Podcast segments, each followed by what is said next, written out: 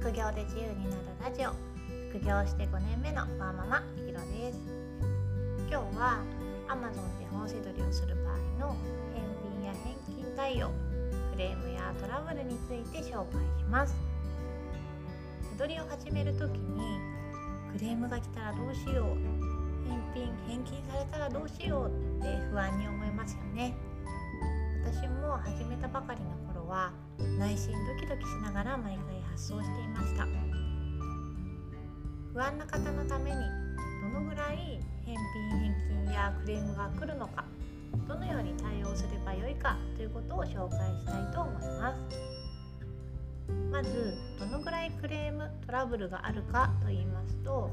私の場合発生率は1%以下。厳密に計算したら0.4%ぐらいでした。300件売ったら1件あるかないかぐらいですね。私は中古本を中心に販売してるのでこれがジャンルが違ったら発生率は変わるかもしれません。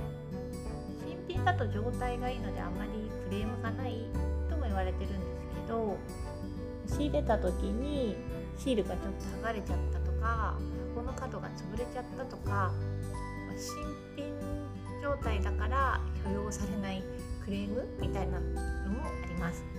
だから中古だからトラブルが多いとは一概に言えないかななんて思ってます。私は今までで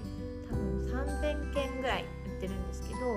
そのうち返品返金対応したのは9件でした。どんなクレームトラブルがあったかというと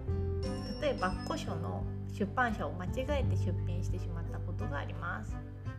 古書はジャンコードがないのでタイトルと発行年月日で確認して出品したんですけど出版社が違っちゃってクレームになりました。これはもう私が悪いのですぐ返金です。あとは商品状態に不満があるというのが一番多くてだいたい5件ぐらいですかね。説明文より使用感があるとか中古本特有の匂いが気になるとかです。個人差とも言えるんですけどその辺りはお客様と議論してもあんまり解決しないので私は全部販売者側負担の返品か返金で対応してます。お客様自身が間違えて購入してしまったとかコンディション説明文には記載があったんだけど読み逃してしまったとかいう場合は購入者の方に返送料金を負担していただいて返品してもらったこともあります。だいたい平均すると年に23回なんですけどやっぱり始めたばかりの頃の方が多かったです。始めた年でだいたい5件ぐらいあったと思います。その後は年に1件あるかないかぐらいですね。本セドリのいいところって見た目でダメージがわかるところなんです。検品が難しいジャンルとか精密機械初期不良の可能性があるものっていうのはもう少し発生率が上がるかもしれません。検品が難しいジャンルといって私が一番パッと思いつくのはフィギュアとかですかね。お客様も結構見る目が厳しいしチェックするところが細かいし知識も全然ないから私はフィギュアはちょっとできないかなと思います。自分自身がフィギュアがとっても好きだったらいいと思うんですけどね。次に返品返金対応で一番大切なことそれをお伝えします。一番大切なことは迅速に対応することです。購入者からのメッセージが来ると Amazon は24時間以内に返信するように求めてます。返信が遅い出品者って最初からもう印象が悪くなっちゃうのですぐに返信しましょう。すぐ返信するためにはいざという時対応に迷わないようにどう対応するのか事前に考えておきましょう、まあ、自分なりの返品返金基準ポリシーですね。返品返金が発生した時の考え方を紹介します。ブログではフローチャートで紹介しているので音声でちょっと分かりにくかったらブログもご覧ください。これはあくまでも私の場合の対応手順なので個人の価値観によってどこまでお客様に負担を求めるかっていうのはいろいろ違うとは思います。まず返品返金リクエストやクレームが来たら理不尽な理由かどうかを考えます。購入者側に原因があるのか販売者側自分に原因があるのかということですね。もし購入者側に原因がある場合返送料は購入者負担で返品対応をお願いします。ただ現実的にここで揉めることもあるのでお客様のメッセージの印象によっては購入者側に非があるなと思っても購入者負担でお願いしない。こちらから返金するか返送料を負担して返品してもらうかのどちらかにすることもあります。本当は購入者の態度で対応を決めるって良くないと思ってるんですけどっていい人ほど損しちゃうじゃないですか。でクレーマーほど得してしまうことになっちゃいますよね。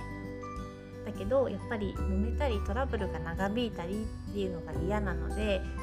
明らかに購入者の責任だっていうケースでなければ結構販売者負担での返品や返金に進んでってます。次に考えないといけないのが返品で利益が出るかどうかです。返品で利益が出る場合は販売者負担で送料を負担して返品してもらいます。私は本を販売していることが多いので U メールの着払いで返送を依頼することが多いです。本が到着したのを確認してから代金を全額返金します。到着する前に返金しちゃうと返品してこない人もいるらしいです。もし返品で利益が出ない場合はちらから返金だけして商品は好きに処分してもらいます。本は単価が安いので結構返品で利益が出ないことが多いです。返品になってから再度販売すると最初に想定していたよりもコストが高くなっちゃうので利益が少なくなります。具体的には購入者からの返送料とあと再度販売した時にもう一度こちらから送料がかかるので最低でも500円ぐらいはコストがかかります。最初から利益300円ぐらいで販売してたら返品してもらってから再度思った価格で売れたとしても200円の損になっちゃいますよね。また一度クレームを受けた商品っていうのは次販売してまたクレームになる可能性もあるのでよほど高い利益を見込んでなければ返品なしの返金対応にしていただくことが多いです。まとめると返品返金対応は3パターンあって購入者負担で返品してもらう販売者負担で返品してもらう返品なしで返金だけするです。どの場合も購入者への返金が必要でセラーセントラルという管理画面の返金管理画面から行います。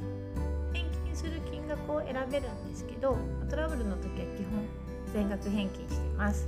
一部だけ返金する場合っていうのは